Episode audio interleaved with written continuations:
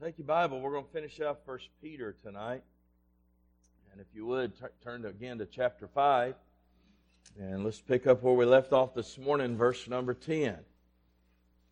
The Bible says, But the God of all grace, who hath called us unto his eternal glory by Christ Jesus, after that you have suffered a while, make you perfect, establish, strengthen, settle you. To him be glory and dominion forever and ever. Amen. By Silvanus, a faithful brother unto you, as I suppose, I have written briefly, exhorting and testifying that this is the true grace of God wherein you stand. Let's pray. Father, again, I pray tonight that, Father, the words of my mouth and the meditations of my heart would be pleasing unto you. Father, I pray that every syllable, every utterance that comes from my mouth would be from you. And Father, that you would magnify yourself through your word by your Holy Spirit for your glory. Father, would you speak? In Jesus' name, and all God's children said, Amen. Well, I want to draw your attention here to the hope, the hope in spiritual warfare. We saw this morning the reality of spiritual warfare. I mean, the reality is there is an enemy. And that enemy is seeking whom he may devour. But here's the great news we have a hope. You say, what is the hope? Well, how many of you agree God knew before there was a was that we were going to have battles? And so God made provision for us before there was a was. And you say, what do you mean by that? Well, all the way from the garden, the Lord Jesus, provision was a person, the Lord Jesus Christ. And so we find that his provision is his son. Now, I've said this to you a cajillion times, and I'm going to continue to say it to you that Jesus Christ is all that God has given you. He's not giving you anything more. He'll never give you anything more, but you don't need anything more. Jesus Christ is sufficient. And so when we look at this, we're going to see this through that lens. If you look at the first word of that verse, but. Now, why is that an important word? Because it contrasts what he's already said. So, in other words, in light of the spiritual warfare, in light of we have an adversary, and if light of we have a roaring lion that seeks whom he may devour, but the grace of God, the God of all grace, and so what he does is he says, in light of what is reality, here's your hope. Now, I want you to see this with me because I want to break this down for you, okay? First thing we're going to look at is the assurance in spiritual warfare. Because if you understand these truths, you're going to have peace and you're going to have assurance when you go through these times of attack or trials or troubles. And so I want you to see this. The first thing you're going to see here is an equipping hope. He says, but the God of all grace. Now, most of the time when we see the word grace, we automatically think, well, the unmerited favor of God. And as I've said to you once, if I've said it to you a thousand times, it is the unmerited favor of God. You couldn't earn it, you didn't deserve it. But in this context, that's not what it's talking about. In this context, it's talking about the enabling or equipping power of God. In other words, the grace of God in this context is what equips you, what enables you. In other words, in the midst of you being under spiritual attack, what is God giving you to equip you in the midst of those attacks? Well, here's what he said the God of all grace. Now, notice he didn't say the grace of God, he said the God of all grace. Now you say, what's the difference between the two? It's not that he gave you grace separate from himself. In other words, he gave you himself because he is all grace. Because remember, grace is not something, grace is someone. Grace is the Lord Jesus Christ. And so what it says, the God of all grace, meaning that there is no grace separate from Him. Can I put it to you this way? God the Father has a monopoly on grace.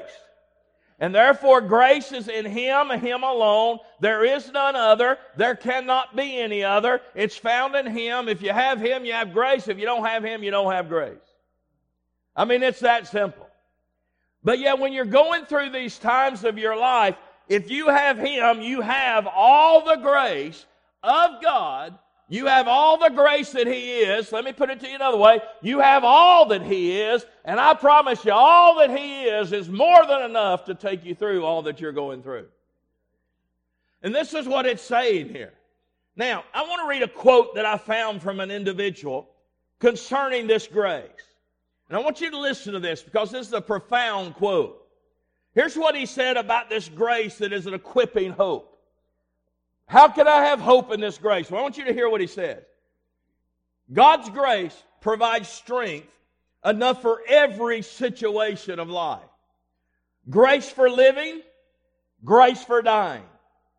Grace to deal with the penalty of sin and grace to overcome the power of sin. Grace to face persecution and grace to forgive the persecutor. Grace to see us through and grace to get us home. In other words, what are you saying? I'm saying that grace is enough. And so here's the reality. You have this equipping hope that you have the God of all grace. And so again, you don't have grace separate from Him, you have Him, therefore you have that grace. So this is the equipping hope. But I want you to see, secondly, an established hope. You say, what do you mean established? It's set in stone. You say, what's set in stone? Who hath called us unto. In other words, you have this grace because you have Him, because He called you. You see, this is an established hope. He's called you unto Himself, called you unto an eternal glory, and when He called you unto Himself and unto, eternal glory, he calls you into Himself, which is grace. So, in other words, God worked on your behalf, bringing you into Himself, bringing you into that grace, and He came in you, and you became one with Him. God called you. This is talking about your salvation. How many of you agree today that when God saved you, God brought, him to, brought you to Himself? How many agree today when God saved you, He manifested His grace to you? And so now you and I have this established hope. Not only do I have an equipping hope, God it enables me in every situation of life because He is all I need. But God has established something. God has established that I am one with Him, He's one with me. And listen, nothing can separate me from the love of God. No persecution, no trial, no trouble can separate me from the love of God. And so here is your hope in the midst of. Now remember, Peter is concluding this letter to these persecuted believers. And he said, Listen, you need to have this assurance in the midst of spiritual warfare that the God of all grace has called you, and because he's called you, you are established in him. But there's a third thing he mentioned. Not only an equipping hope and an established hope, but an expected hope. He's called us unto his eternal glory by Christ Jesus. So he called us. How many agree today when God saved you? He called you out of something. But he called you out of something to call you into something. All right, now remember, the first time we see this is in Deuteronomy.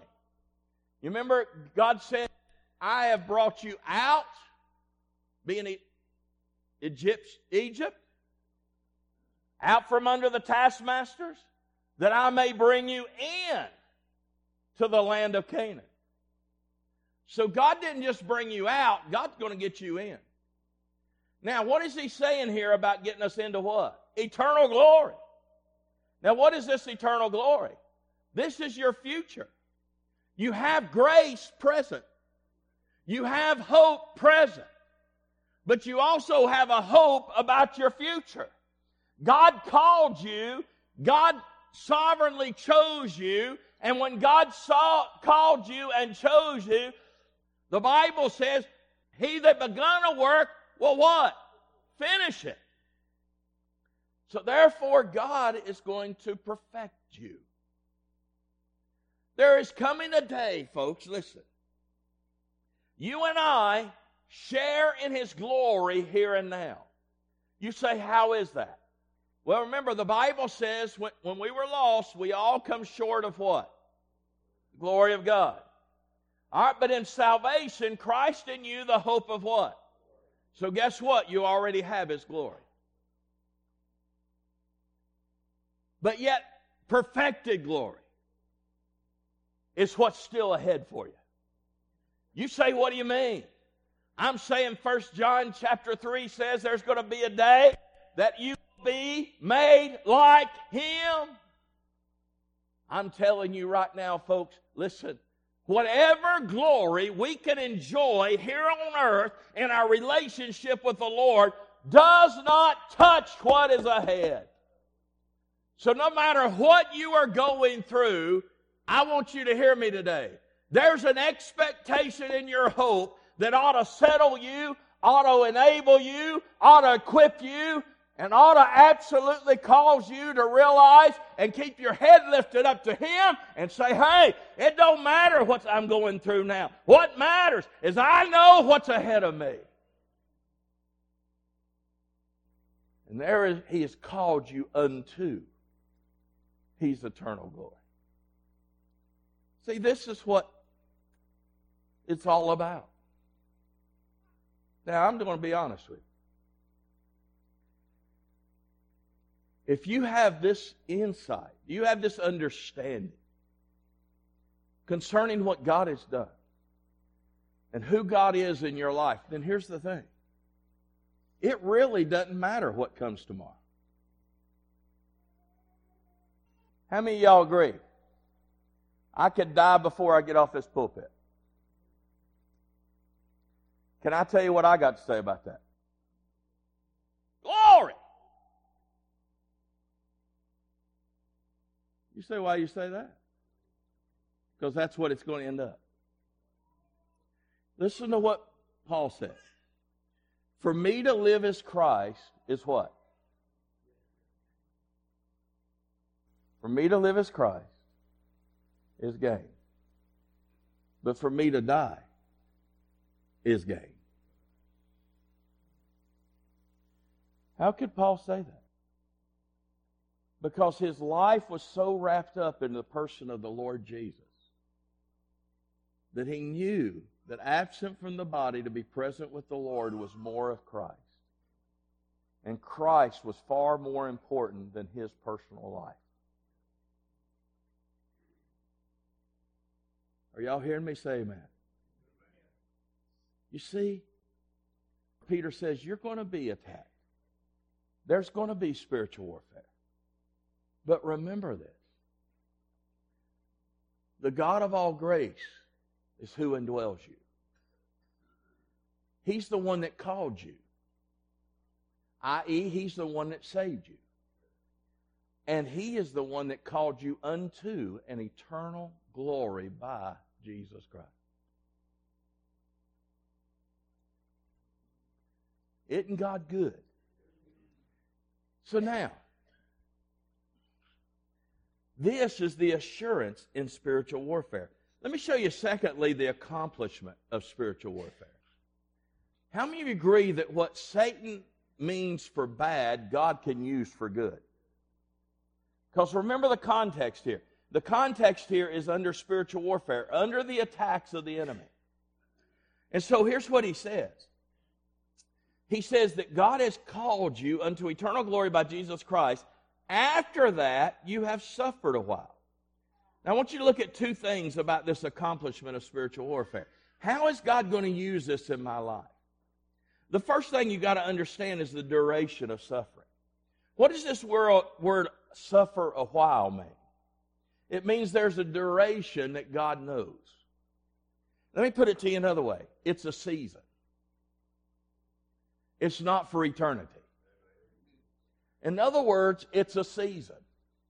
Every born again child of God will go through seasons in their life. Everybody. And so you got to understand that sometimes God will allow us to go through seasons. God will allow us to go through troubles or trials or persecutions. And so these folks that Peter is writing to, Peter is writing to them and said, listen, you're going through a season. Nero is out to get you. But it's just a season. There's a duration. But notice, secondly, not only do you see the duration of suffering, you see the development through suffering. He says, once you go through this season, he said he's going to make you perfect, establish, strengthen, and settle you. Now, I want to break this down for you, okay? But before I do, I want to ask us a question today. As a born again child of God, what should be our number one desire? To be happy or to be molded and shaped into the image of Christ? So what is he saying here? Listen, he's writing this to encourage these folks. And he says, after you go through this season, here's going to what's going to be accomplished through it. And he gives four future tense things that's going to be accomplished after they go through this season. In other words, here's what he's saying You're being attacked by the roaring lion. You're being attacked by the one that walks around seeking whom he may devour. But I've got news for you. What he means for evil, I'm going to use for good. And I'm going to use it for the good of your life. And he said, here's what's going to come out of what you're going through. So let's break these four things down because, listen, as a true child of God, this is what you ought to desire more than anything. The first thing is he's going to make us set. Now you say, what do you mean make us set? This is the word he uses here, perfect. It doesn't mean he's going to make us sinless perfect. I got news for you. The only time we're going to be sinless perfect is in our glorification. So what does this word mean? Here's what it means. It means to put in order. It means to put the pieces in order. It's translated this way in Luke's gospel concerning the disciples when it says they were mending their nets. Same Greek word is used here as perfect. So what does it mean? It simply means this, that it means that the disciples were putting their nets together. They were putting their nets in order. Now, let me ask you a question today. And I want us to be honest before the Lord today. How many of us in here today would agree that we have some mending that needs to be done to our spiritual nets. All right, so let me ask you a question. How many of us as child of God wants God to mend our nets? Or do you want God to mend your nets no matter what he has to allow in your life? See, that's the thing. And so here's the thing. Here's what it means. It means that God, through these times of troubles in our life, he will send us through a process of mending our spiritual nets. He will mend them. He'll put our pieces together spiritually that what? That you and I can be fully developed, fully grow in grace and in knowledge. And so God will do this work in and through our life. Another word you could use for this is He's going to restore you back to your wholeness. Okay? So this is the first word. He's going to make you set. He's going to set you together. All right, the second thing is he's going to make you steadfast. Look what he says to establish you. Now, what does this word establish mean? It's the same word used in, in the Gospels when the Lord Jesus, it says of the Lord Jesus, he set his face like flint towards Jerusalem. How many of you agree today? When Jesus Christ set his face like flint towards Jerusalem, the Pharisees were not going to deter him. Satan was not going to deter him. The Jews were not going to deter him. The world was not going to deter him. In other words, he was born to die and he was born to go to Calvary and he went to Calvary and nothing and no one was going to deter him from going to Calvary. That's the word used here. So what it means is that God is going to use these times in your life not only to mend your spiritual nets, to set you aright, set you whole, but God is going to use it in your life to bring you to a place of being steadfast. In other words, He's going to bring you to a place of maturity whereby you don't become one that wavers with every circumstance of life that comes in your life. You're not blown by every wind of doctrine. You're not detoured by everything that comes along in your life. And so God's going to cause you to be steadfast in these times. So God's going to make us set. God's going to make us steadfast. God's going to make us strong. Look what he says here. He said, Not only am I going to make you perfect, make you established, but make you strengthened. Here's what you're going to find. In the midst of these times, you're going to find that you have supernatural strength that you really didn't know and haven't experienced fully in your life. Let me ask you a question today. How many of you have had times in your life that you may have went through things in your life and God in his supernatural strength empowered you through those times. And you look back and you say, I can't believe I stayed up in the midst of that. You see, here's what you learn you learn that when God sets you in a path to mend your nets and to make you to a place where you're going to be steadfast and not, not movable. In other words, you'll become immovable in your faith and in your trust of Him. That God strengthens you supernaturally by His own strength. And can I tell you, you'll learn more of God in times like this than you'll ever learn of God when everything's going okay. And so Peter's writing to encourage these folks and said, listen, this, this is what's going to be accomplished through your suffering. But let me give you the last thing real quick. He's going to make us set, he's going to make us steadfast, he's going to make us strong, but he's going to make us stable. Watch what it says here to settle you. Now, the word you is not in the original Greek text. If, if you have a Bible, it may be in italics in your Bible. That means the translators added it for purpose of interpretation. But what it means is, I'm going to make you perfect, I'm going to make you established, I'm going to make you strengthened, and I'm going to make you settle. And here's what it means the word settle means to put you on a firm foundation. So, in other words, God's going to make you stable. Now, the great passage that we could use to help you understand this is the passage where the Lord says some people build their house upon sand and some build their house upon a rock. All right? The ones that build their house upon the sand, the storm comes, what happens? But when you build your house upon a rock, what happens? All right, so here's what God's doing every day of your life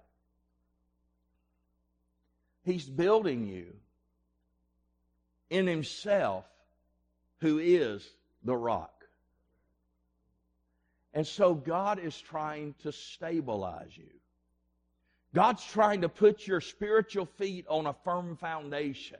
God's trying to plant your spiritual roots deep within the earth that nothing can uproot you.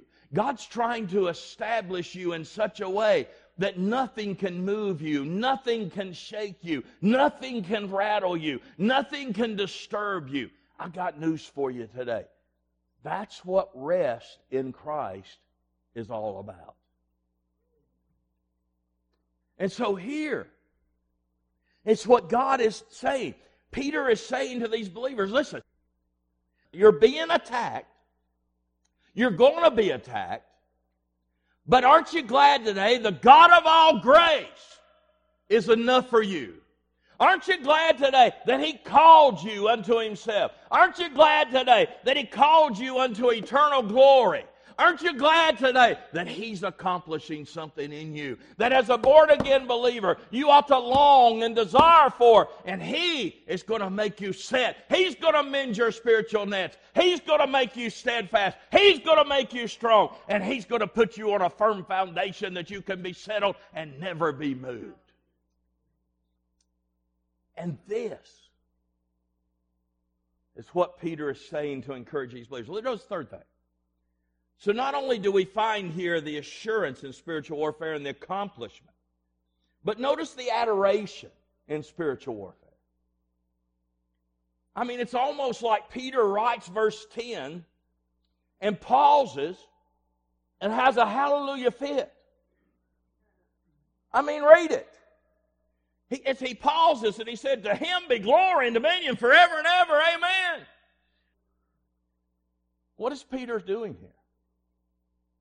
Peter is looking at the hope that we have in the midst of spiritual warfare and says, Look what God's accomplishing. Look what God's doing in you. Look what God's wanting to do in you. He said, To him be dominion, to him be glory. Let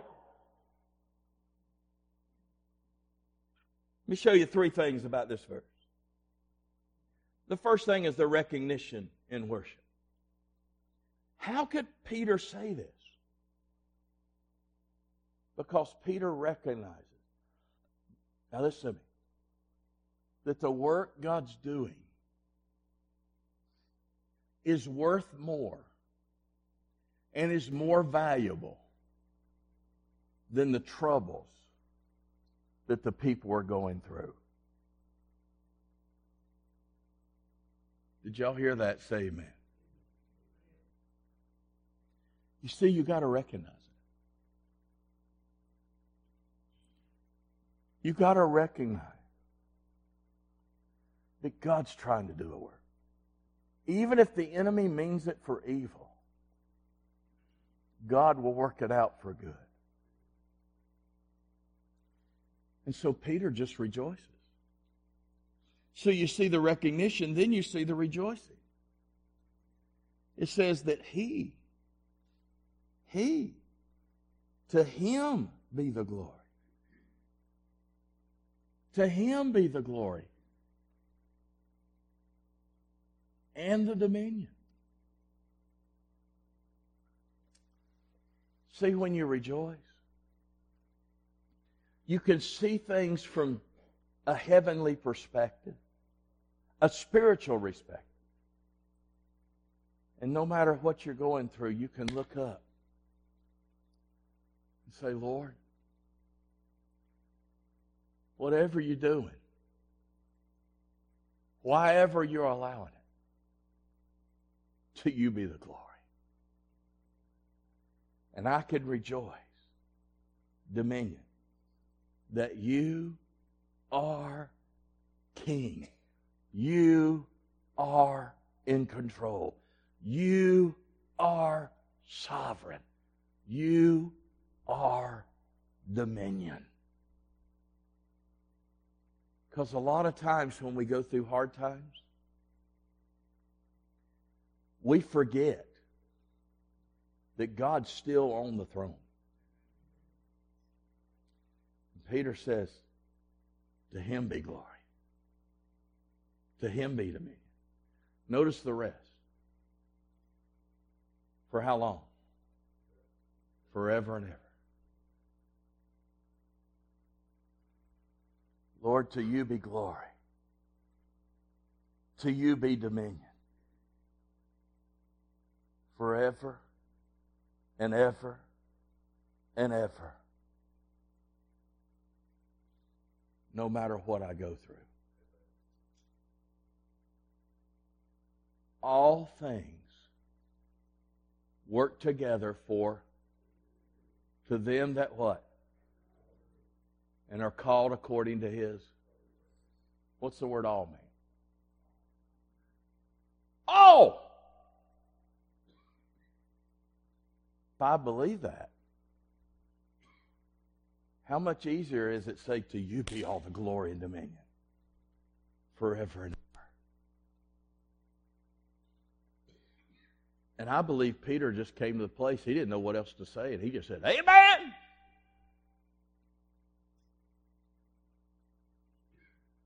It's amazing. Well, look lastly tonight the acknowledgement in spiritual warfare. Peter concludes this letter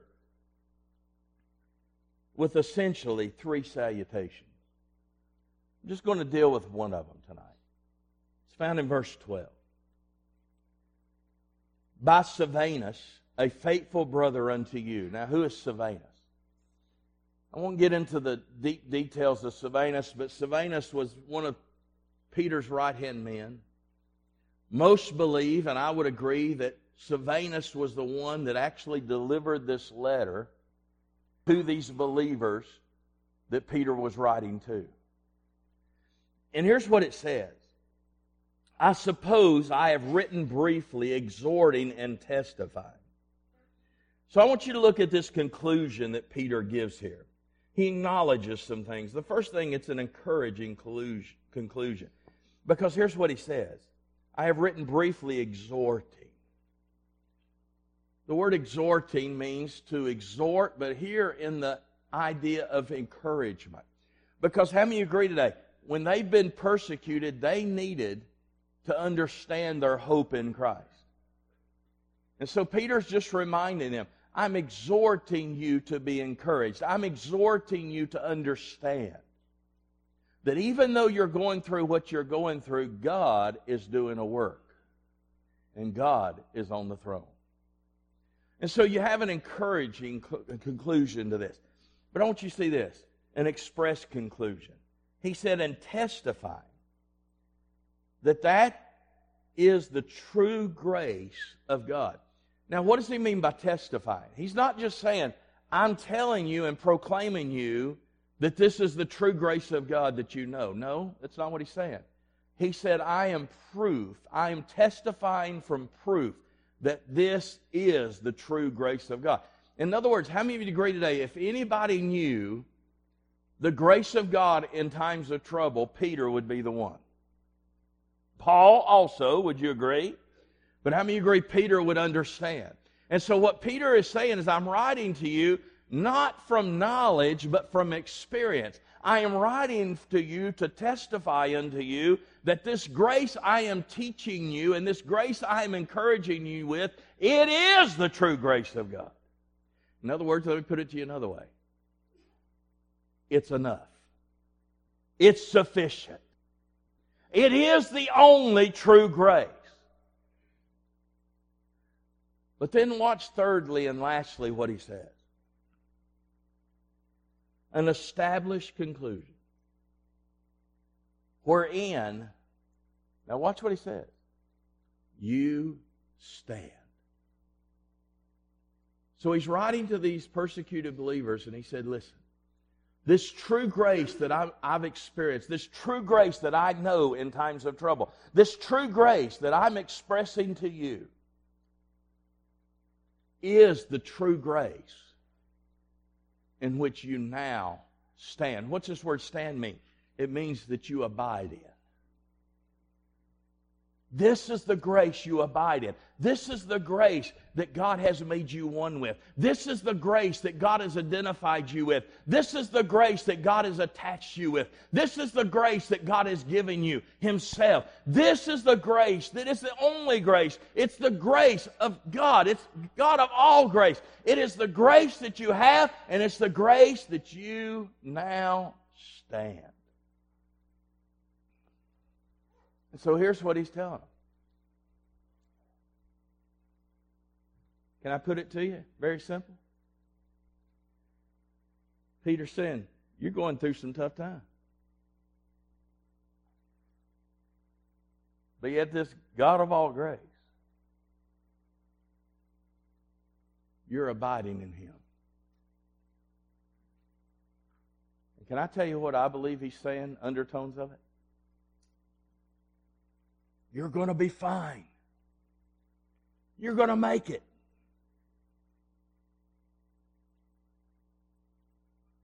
It's going to be okay. Just keep pressing towards the mark of His high calling.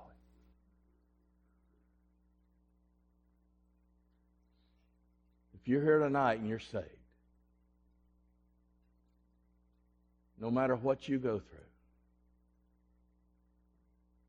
you are established in His divine grace. And I promise you, you're going to win. Can I tell you something, folks? I've read the end of the book. We win.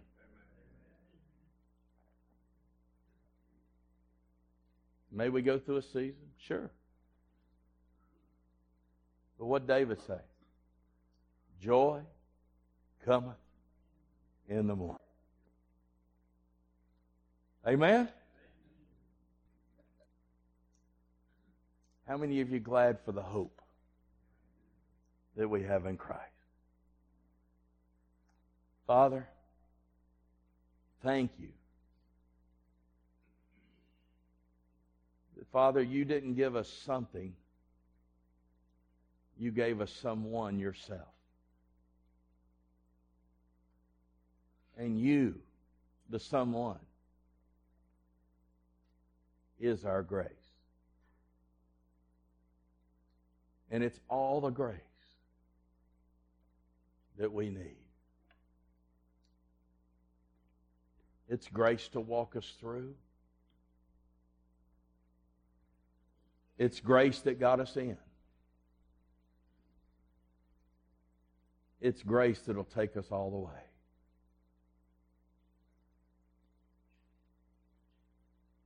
Every time that, Father, any of our lungs inhale the air that you created, it's a work of your grace.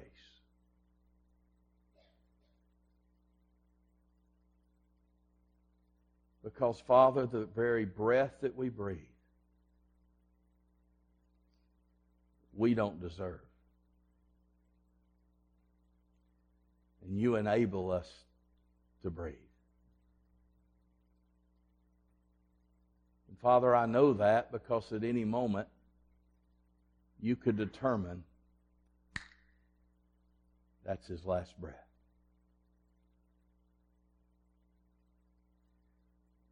So, Father, every breath we take, you're testifying to us that you have a work you want to do. You have a purpose in us at that moment of that day. Father, my prayer is we wouldn't work against you, but we would let you work in us whatever you desire to do. To mend our spiritual nets, to make us steadfast in the faith where we not moved,